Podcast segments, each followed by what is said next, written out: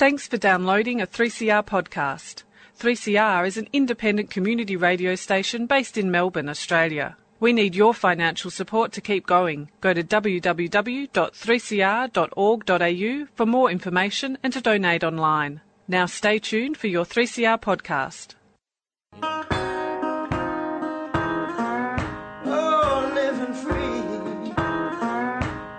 Uh, welcome to the Living Free Show on 3CR Community Radio, 855 kilohertz on your AM dial. I'd like to acknowledge the Wurundjeri people of the Kulin Nation, traditional owners of the land from which 3CR transmits people-powered radio. Hi, I'm Bill, and each week on the Living Free Show, we showcase one of the 12-step programs that assists recovery from drugs, alcohol, gambling, and food addictions. Our guests share their recovery story and highlight that shared experience saves lives. Uh, we recorded the show via Zoom during Melbourne's COVID 19 lockdown number six. And today, my guest is Hannah. Uh, she's a compulsive gambler who's recovering with the help of Gamblers Anonymous. Welcome to the show, Hannah. Thanks for coming on. It's a pleasure. Thank you for inviting me. We usually start by talking about growing up and the things that influenced your life. So, do you want to tell us a bit about your, your family and growing up and how things were for you, uh, the, and maybe you know with an emphasis on the things that you think influenced your life's direction? My grandparents were Lithuanian refugees in South Africa.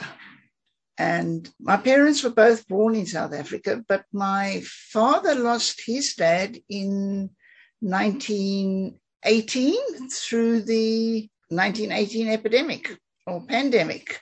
And it's one of those coincidences. His mother was left to fend for herself. He went into an orphanage and he became a very strong man in his own way, very controlled and very controlling. My mother, on the other hand, her mom died when she was eight, and her father. I often think that he's my ancestor that I took after. He gambled on everything. Uh, he had a hip, hip flask on him all the time. And when his wife died, there were six children. My mother was the eldest girl, and she had the responsibility. And he left the family. He went off and went prospecting, won and lost gold mines, cattle farms, died in an old aged home with nothing. I can't speak for everybody, but uh, their friends and their family all played card games. Playing cards was was normal. It was what that generation did and all the generations afterwards. I mean, my grandparents, my parents, and I played social card games. Uh, we would have Wednesday night midweek game, and then you'd have a weekend game, and it was perfectly normal. That grandfather was a gambler. He taught me to play cards, and it wasn't about how much money you won or lost. It was just about winning. Well, I guess my parents were similar, both very heavily into card games and things. I think it was something that was done a lot and probably started during the Depression, particularly in Australia, that people didn't have much to do and you playing cards was a fairly cheap option. Uh, whether it was cards or chess or all sorts of games, you know, and, and I love playing games, but I've learned that I don't know when to stop playing games. The, the man that I married, came from a, an immigrant family and, and they also gamble. Well, they played the horses and they would sit down on a Saturday afternoon around the table and they would be betting on the horses and playing bridge, which is a game that I still play today. It's not played for money and it stimulates my mind because I believe my mind is is active. I know that I'm an intelligent person, and, I, and I'm not saying that because I'm being egotistical. I've been able to pass exams, I've been able to get things done. And how someone with my intelligence manages to lose as much money as I've lost over the years, it's because of this compulsion not to stop, to keep going. It's one way of me showing I'm good enough or better than other people because I can win sometimes. My husband played chess and he taught me to play chess. And that poor man eventually at two o'clock in the morning would have to let me win because I didn't need to sleep. My mother had similar traits. They, they had a poker school and they used to play in the same school until eventually my father just wouldn't play with my mother because she was a gambler and he was a card player. And I think there's a big difference between playing games and being addicted to playing games. So, do you want to go back and talk a bit about your childhood, what it was like growing up, and did you consider your life to be, you know, fairly normal? Did you have, you know, go to school and have friends and have easy friendships, or not? I grew up in South Africa. I tended to isolate, to run away. I've learned to socialize with people, but I would rather play games than make small talk. And when I got to school, I didn't have many friends. I'd sit alone very often in the playground. I ran away from kindergarten at the age of about three. I think I, I took off. I never really belonged anywhere. My parents, maybe because they had been, in, in my dad's case, brought up by a single parent, he had his own hang ups, and my mother was abandoned and, and farmed out to other relatives. She would tell me how she would go to school in a donkey cart. And they worked really, really hard to give me the things that they never had as children. I loved dogs. And when my sister was born, she's three years younger than me, I was given two dogs, and they were my friends. I used to go riding on my bicycle, and the dogs would come with me. And um, there's a story about my mother had a dog that when I was a baby in the pram, this dog, she used to put my, my pram in the front yard, and the dog would circle the pram all the time and nobody could come near me because that, that was my protection. My dad used to go mountain climbing. He would take me with him. I was the son that he never had. So I was led down that path of doing doing the main things. And I loved speed on a bicycle, driving fast in motor cars. I do tend to isolate. I'm not I'm not a hermit. I'm talking to you. I belong to four fellowships, could belong to more, but even that is something when you have to know when to stop. Yes, you do. Yeah. Just to, just to take you back to school then. So, did you have any brothers and sisters? I had a younger sister. It was a real pain in the bum. She thought she knew everything. She was extremely bossy. As much as I tended to isolate, I also tended to buy friends. I would steal money from my parents, or I would use my bus fare to buy friends lollies. And I've learned that you can't buy friends. You you can buy company, but you can't buy friendship. My education was okay. I passed my exams. I I left school at the age of 15, which was not that uncommon in the 60s. So, did your life change sort of moving from primary to secondary school? Did the change in friendships there have an influence? I was sent to boarding school because I was a delinquent and because I ran away from home often. And growing up in South Africa during the apartheid era, I didn't obey the rules of the government and I played with whoever I wanted to play with. And my parents were concerned about my well being and they sent me to boarding school. And again, I was an outsider. I was one of two Jewish children in that boarding school. So I was different in that sense because my parents weren't practicing anyway. So I did I didn't fit in with any of the communities that I was meant to fit in with. I finished my junior certificate and after my first year of high school, I had failed French. It took me out of the academic class. And then my dad decided I, if I was a hairdresser, I would always be able to get a job. So this girl who had no interest in hairdressing was given an apprenticeship and I was very young. Most of the people I associated with were a few years older. And that's when my drinking started. Because when I went out and I'd had a couple of drinks, I could socialize. I didn't have to run away. Do you want to just talk about what it was like once you started drinking, the, the effect it had on you and how it liberated you, how it let you feel like you were part of?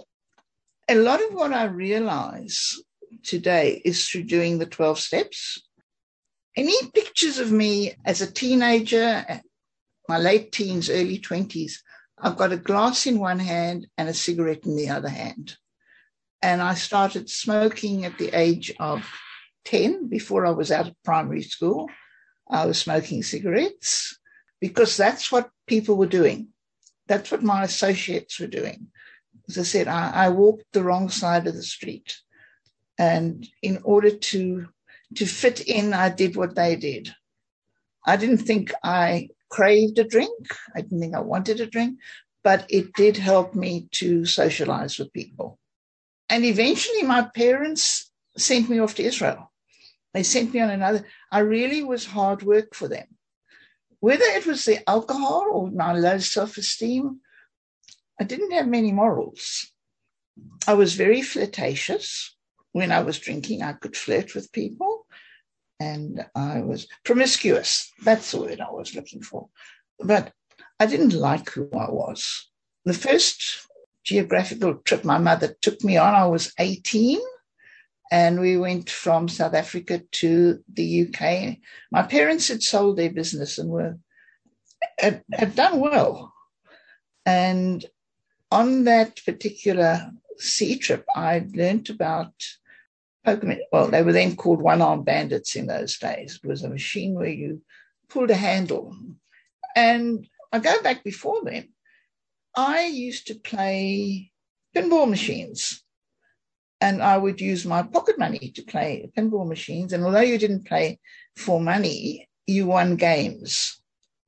And I would accumulate games on the machine and I would play there and I wouldn't get home for dinner because, again, this was something I enjoyed doing and I didn't know when to stop doing it. I'm telling this story because it reminds me so much of the stories I hear my alcoholic friends sharing that they didn't know when to leave the pub or they would spend the money that was given to them for for bread or for and, and it doesn't matter if it's alcohol or gambling or buying people sweets it's money that is intended for other things that is being spent and then there's a panic oh shit how how how do I go home and I haven't got any bread? But I only went down the road to buy a loaf of bread and I've been gone for two hours and there's no bread. And that would result in me getting punished, uh, getting hidings, getting grounded, not being able to go out during school holidays, keeping in mind I'd been in boarding school.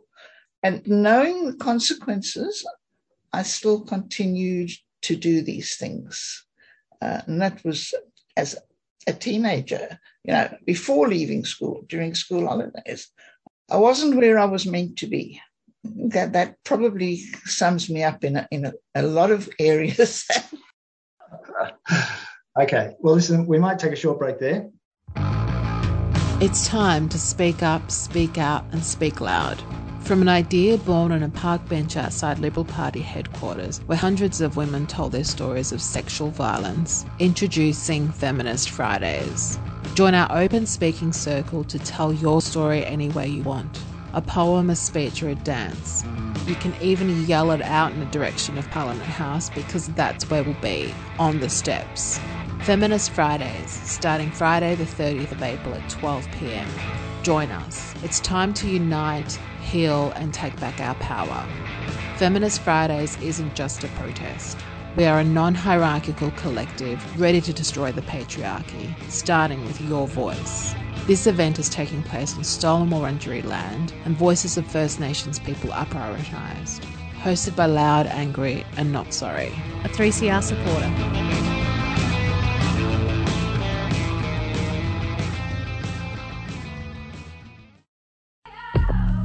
Accent to women.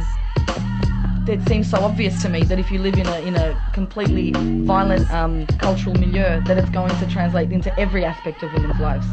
Accent to women. What's a border? They don't see it like a big wall right along the.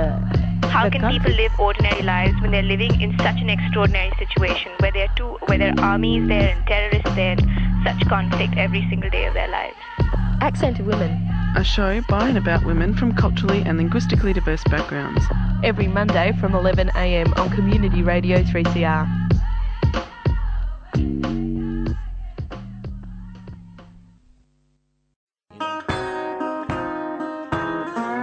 Oh, living free. Uh, this is the Living Free Show on 3CR, 855 kilohertz on your AM dial, and 3CR on digital radio. If you're interested in listening to one of our many podcasts, then either head to your preferred podcast platform, iTunes, Spotify, or just Google 3CR Living Free. On our show's webpage, you'll also find details about the Living Free Show and how to contact us. Today I'm talking with Hannah. Uh, we're talking about compulsive gambling and her recovery through Gamblers Anonymous. So, Hannah, before the break, we are talking about I think you said you went on a boat to Britain and that was your exposure to poker machines. So do you want to tell us a bit about what that was like for you? Having, yeah, I think you said you used to play pinball machines. So what was it like to actually gamble for money? The poker machines on the ship that I was on, there were, I think, three or four scattered near the, the lift. And I would walk past there with some loose change and, and put the loose change in and stay there until it was all gone. It was my introduction to, to poker machines. It wasn't my introduction to gambling because I would go to the, the, the racetrack with on for big race days. It's hard to say exactly when my gambling got out of control. Playing those pinball machines was a fun exercise. And it also I, I, didn't need to communicate with people. That's an important aspect of gambling, isn't it? Mm. Just being on your own. Yes. I know this is about my experience, but I, I'm going to jump, do a big jump because in 1970, I came to Australia. And in 1970, my life in South Africa was spent a lot of time drinking. My, I never considered myself to be an alcoholic but I certainly was a heavy drinker. And I had relationships which were dysfunctional. And then I came to Australia as a geographical away from my problems with drinking and dysfunctional relationships. And I met the man that I ended up marrying. And this was in Sydney. I got introduced to the RSL Club, was somewhere we went regularly. I would go with the family and we would go out for dinner. And then when we were eating, I couldn't wait to stop eating and go to the machines. And we would have a family way of playing where we we'd all play around one machine. And I, that was so boring. I used to say, I'm going off to the bathroom and I'd disappear because I wanted to play by myself. I didn't want to share my. It wasn't sharing the winnings. It was sitting and waiting to pull that handle, or in those days, push buttons. And it kept growing. The machine side of things kept growing. I met the man that I married. I met him in Sydney. And then we got married in South Africa. In 1977, we came back to Australia He'd been married previously and had three children, and he was working in a club. I was on my own a lot because he worked shifts. My children, when I first came, with three and four, and they went into kindergarten. While they were at kindergarten or at school, I was in the TAB. I never went to the clubs. On my playing poker machines was done mainly with with my husband as a family thing. I had a TAB account. I would stay at home and bet on the phone. I won and lost. But eventually, I sold the house in Sydney and moved to Adelaide. And I was in Adelaide when the casino opened there. And the na- amount of time I spent in venues or I spent gambling, my youngest son, who was at home with me, was born in 1981. He was born in Sydney. The other two were born in South Africa. He had a little Fisher Price telephone and he'd pick that up and he never said hello. He quoted my TAB number. he would say 13567. Anyone knew that came into my house knew my TAB number because my son that that's how he answered the phone because that's what he he heard me doing. And I have a friend today who lives in also lives in Melbourne, and we were talking about gambling and the losses I've incurred and where I am today. And she was remembering, I used to drive all the kids to school. I had a little mini moke and we'd pile all the kids in the back of the moke. That friend remembered that the kids had to wait for me at school because I would be in the TAB and I was supposed to pick them up from school. And they'd be standing outside not too long in those days for me to come and pick them up.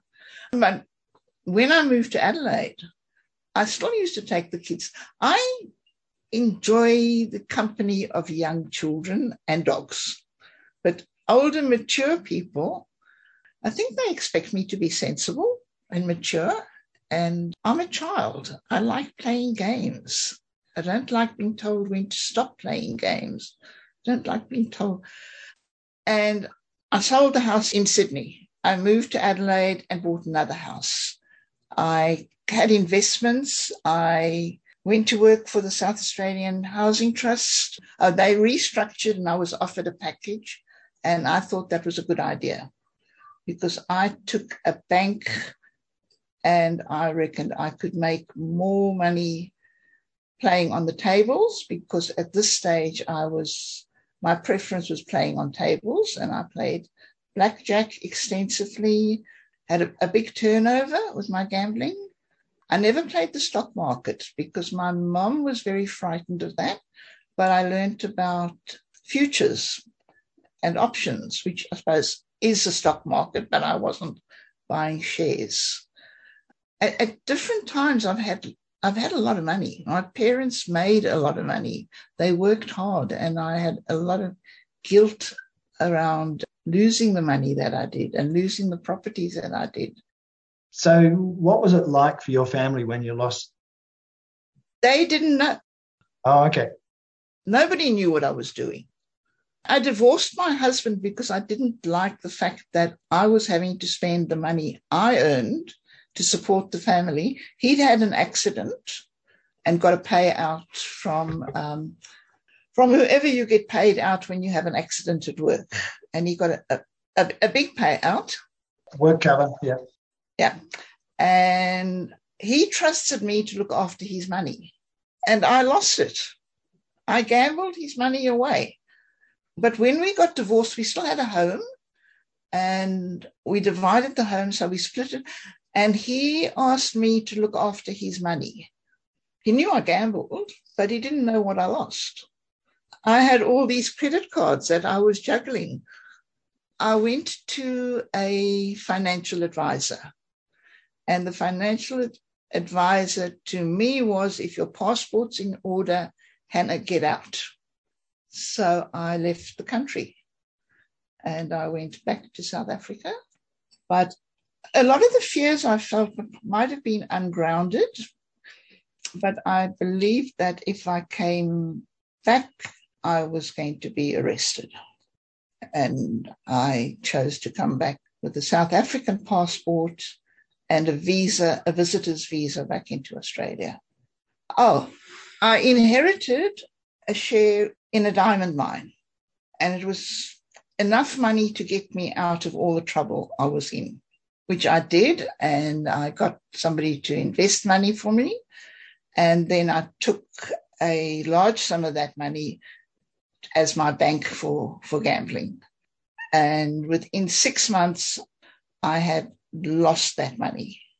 And I asked a friend who was going to AA because I'd seen notices in um, in the clubs and the pubs from Gamblers Anonymous. So I knew that it existed and I knew about a 12 step program. And I thought, well, maybe this is what I need.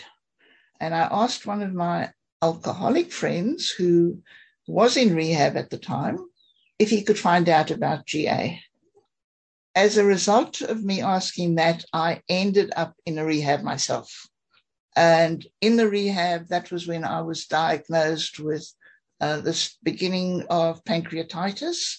My blood pressure was through the roof. I was there for 28 days.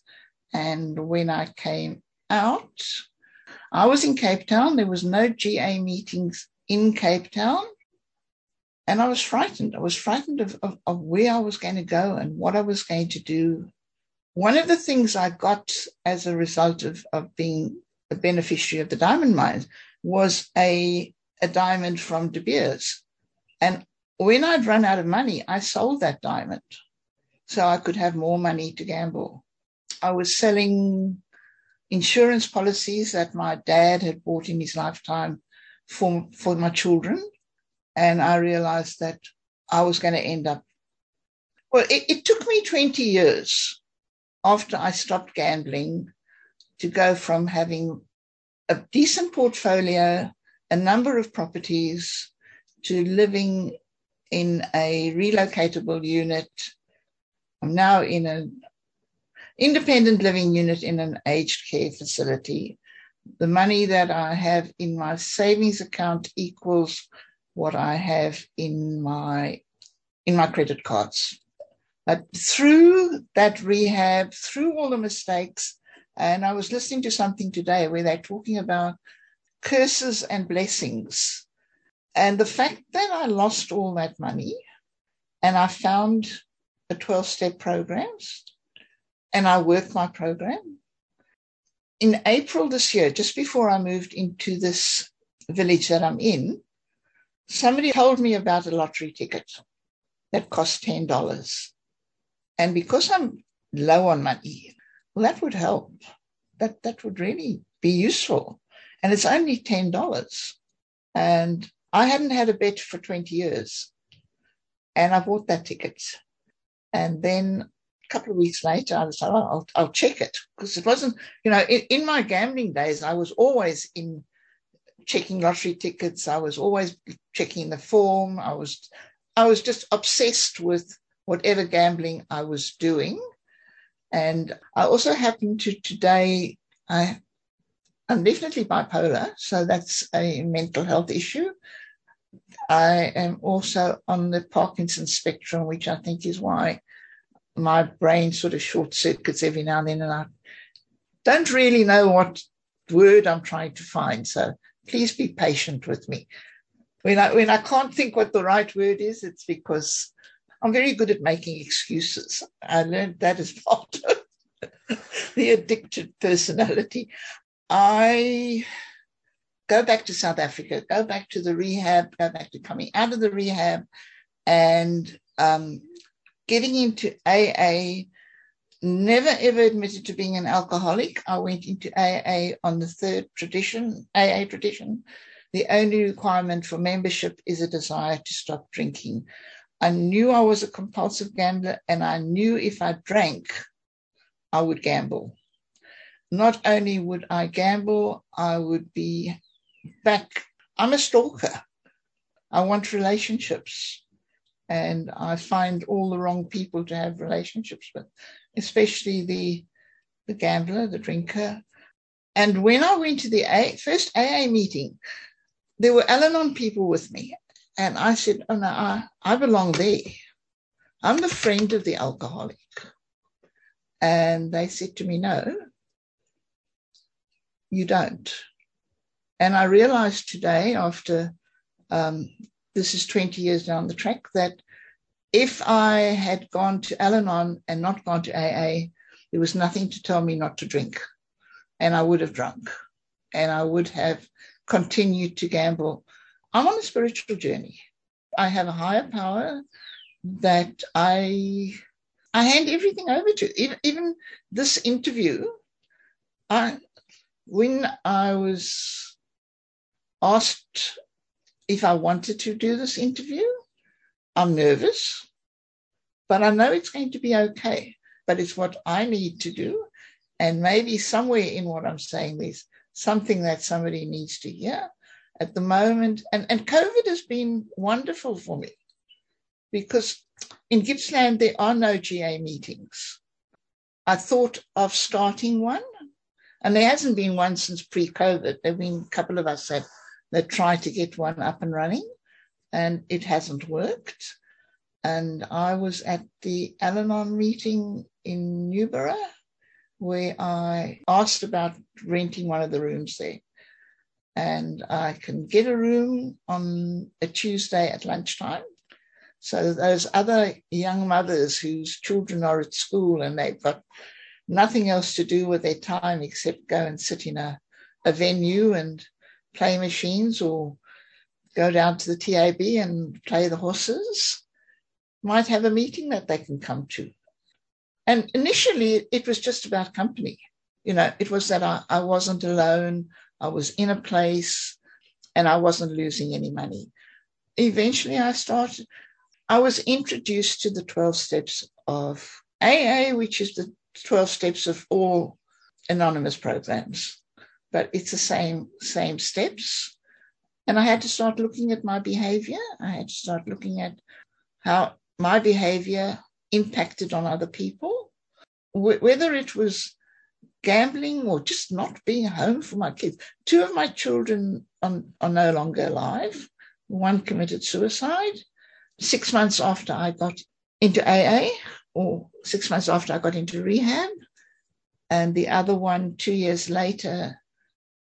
And that was in 2001. I lost the first uh, son. 2003, I lost the second. And in 2002, the man who introduced me to the rehab and was the alcoholic, he died. And I used to feel that I was responsible for these things happening, and I realized today that I'm not that powerful. Yeah. I don't, I don't have the strength to control anybody else's life. And sometimes it's really hard. Um, on that lottery ticket that I bought, I bought two $10 lottery tickets successfully in succession. And then I decided I was going to buy another $20 ticket. And I got in my car and I thought, this has got to stop because it was $10 and then it was $30. And I know that it can end up being $300,000, which I haven't got to lose. But it doesn't mean I wouldn't. Mm. Listen, we might take a quick break there. Have you ever had a diagnosis of breast cancer or a gynecological cancer? Would you like to support other women as they go through their own cancer experience? Counterpart is a community based service located in Melbourne. They support women right across Victoria who have been diagnosed with breast or a gynecological cancer. Counterpart peer support volunteers have all had their own cancer experience. They provide a listening ear and emotional and practical support to other women affected by cancer. As a peer support volunteer, you'll receive six weeks training one day a week. The 2021 volunteer intake will begin training in August. Applications close on June 7. To apply or find out more, visit counterpart.org.au forward slash volunteer or call our resource centre on 1300 781 500. Counterpart Women Supporting Women with Cancer. A 3CR supporter.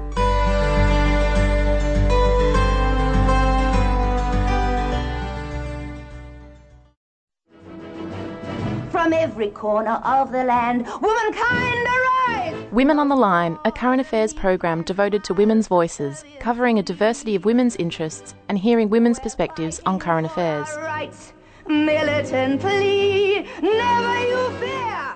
Erosion of human rights leads directly and inevitably to erosion of human security. We do not accept the denial of our rights because the right to have a say over our country is our life. Women on the Line. Tune in on Mondays at 8.30am and Wednesdays at 6am on 3CR Community Radio 855am. And streaming live at 3cr.org.au.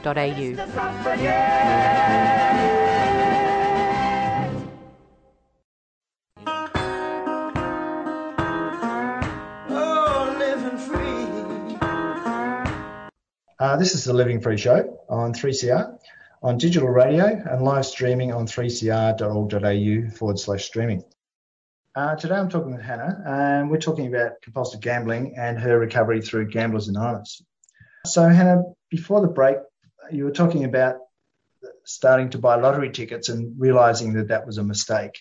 So, uh, I just want to take you back and talk about what it was like going to GA, your first GA meeting, and whether you identified with the other people there. What what was it about the fellowship that attracted you to come back? I mentioned that there were no GA meetings in Cape Town when I came out of rehab. But in, in the rehab, there were two compulsive gamblers, myself and another much younger gentleman. And there was a man in Cape Town who was a recovering alcoholic and he had 30 years. He'd been sober for 30 years and he had found the poker machines and he started a GA meeting. And I think I owe that man my life because he knew the 12 step program backwards. Him and his wife adopted me, they got the meeting going, and I saw them, and, and they've done the 12 steps. So I was at home right from the very, very beginning. I wasn't drinking. Why I wasn't drinking? Um, oh, the same as those lottery tickets I just mentioned, that was a wake up call. I stopped smoking cigarettes in 1985. I went into rehab in 2000. Sitting in the rehab, there was a girl opposite me smoking a cigarette, and I asked for a puff. And every time we had tea, I'd have a couple of puffs and then I'd have a cigarette. And then I had to replace her box of cigarettes. And I realized that that wasn't going to work because I would keep smoking her cigarettes. But I needed that to happen to show me what happens when you have one cigarette, one drink, one bet, you're stuffed. And although it took me 20 years to have that bet with a, with the lottery ticket, which by, according to the GA guidelines, you don't gamble, you don't do anything for chance. And I've got the little book with me, but I can't remember the exact words. But you don't, you don't do anything where the outcome isn't. People say, well, it's only a lottery ticket or it's only a, a bingo ticket or something like that. And it, it doesn't count, but it does because the the not knowing when to stop, I've learned is, is very important to me. So, what happened to me since COVID started? I was selected to as a startup to start a business, and I spent a lot of money on trying to get this business and to get a prototype made for the business. And I realized that there are two times I gamble. One is if I need money because I don't have it, then I will think, oh, I'm looking for an easy, soft way to get it, and I will go and have a bet. Or I've got a lot of money, which is what happened when I got the inheritance, and it doesn't matter if I lose 10% of what I've got, whatever they may that may be. But of course that doesn't work either.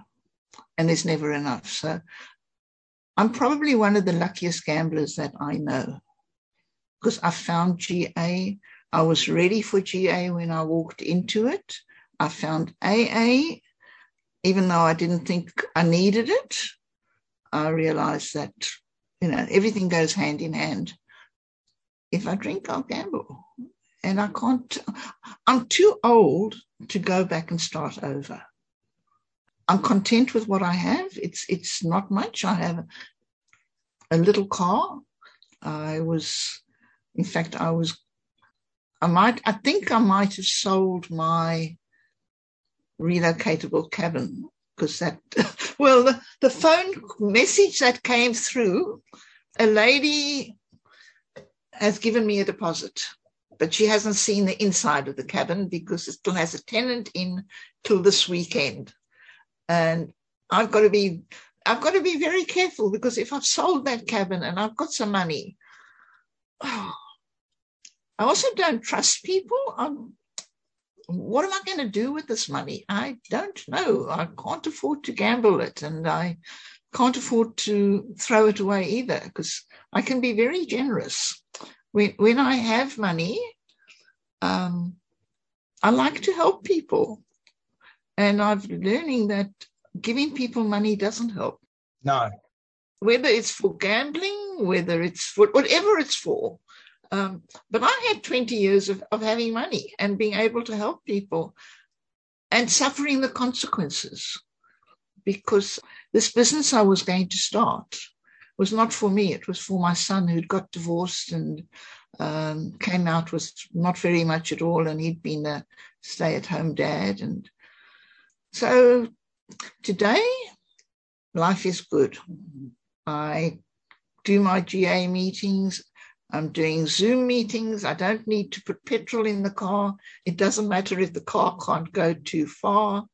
Uh, eventually, when COVID is over, we will try and get a meeting up and running in Gippsland because we need them. I can't make anyone go to GA, but I can help to make GA available. Yeah, that's that's important part of being in a fellowship is ensuring that the meetings exist and yeah, you're there to help others. That's right. So that's my addiction at the moment is helping other addicts, and it's a good place to be. Yeah, it's not a bad place to be. So you said you were helping your son. So have you got a good relationship with your son today?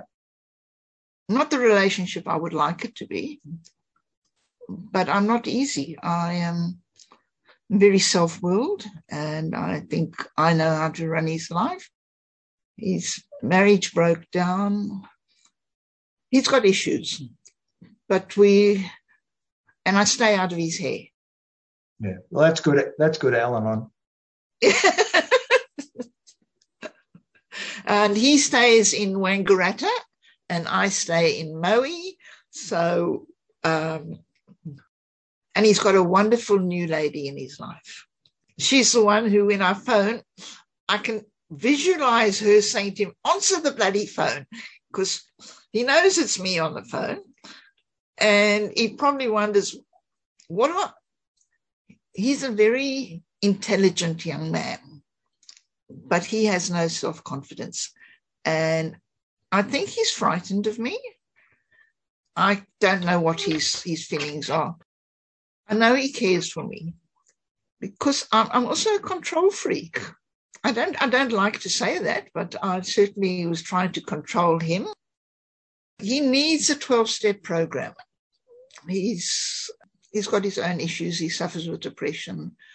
I'm very grateful for the relationship that we do have, but I also know that if I I came back to Australia because I had grandchildren, and it was the biggest mistake I made because I I love my grandchildren and I have a relationship that any grandmother has with teenage children that she's she lives so many miles away from but when they were little, we had a relationship and I came back. And the relationship I had when I came back was with the fellowships, with both AA and GA, because my children didn't have time for me. I, I was a convenience. I could walk the kids to school, and I'm very grateful that I got that opportunity. And I do know my grandchildren. I might not be their favorite grandmother, but one's birthday's coming up next week. I'll be able to to phone and say hi. How are you? And they've never seen me drunk. That's good. and one of the reasons I have no money is that when before I came back here and I had a lot of money, I put money into their home, thinking I was helping them to pay off their home very quickly. However, I can't say that my daughter in law Well, she told me that she spends money because when I wanted the money, I wanted some of the money so I could buy a house. She didn't have it. And we went through a lot of legal battles to, to try and sort those things out. So it's been an estranged thing. I have made I made amends to her in as much as I've said to her, look, I'd, can we put our differences behind us? I miss my grandchildren. I need my grandchildren.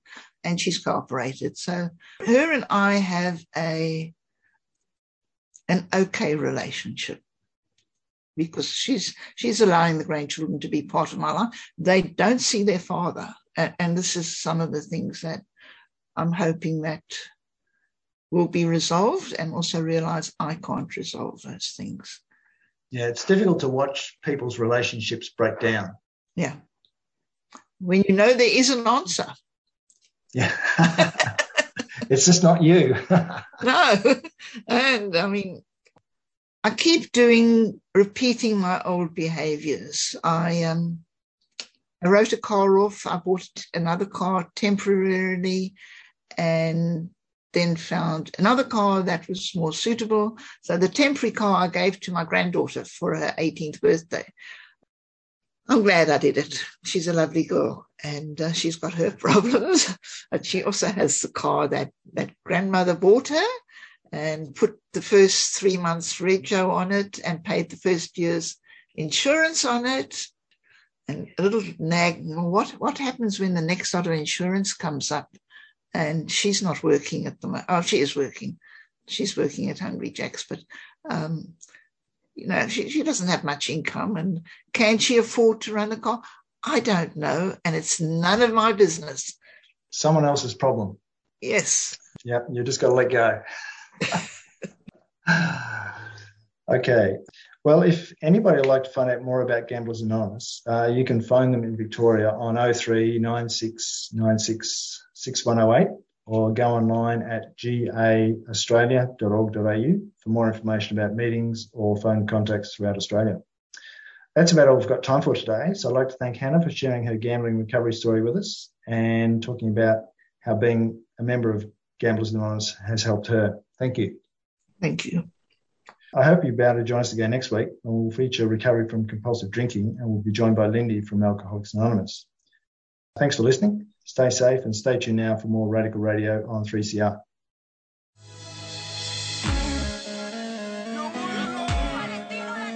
Keffiyehs are Palestinian scarves, and they're a symbol of support for justice for the Palestinian people. Buying one will support the last remaining factory in Hebron that makes keffiyehs, and all proceeds from the sales support projects in Palestine, especially Gaza, as well as local solidarity organizations.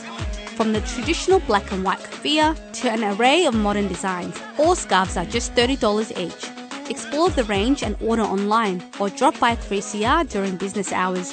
We're your support for the rights of Palestinians. Go to kufiyas.org.au, that's K U F I Y A S.org.au, a 3CR supporter.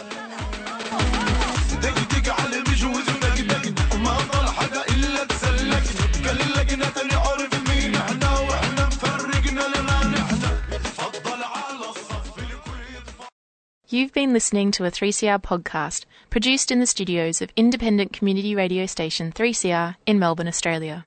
For more information, go to allthews.3cr.org.au.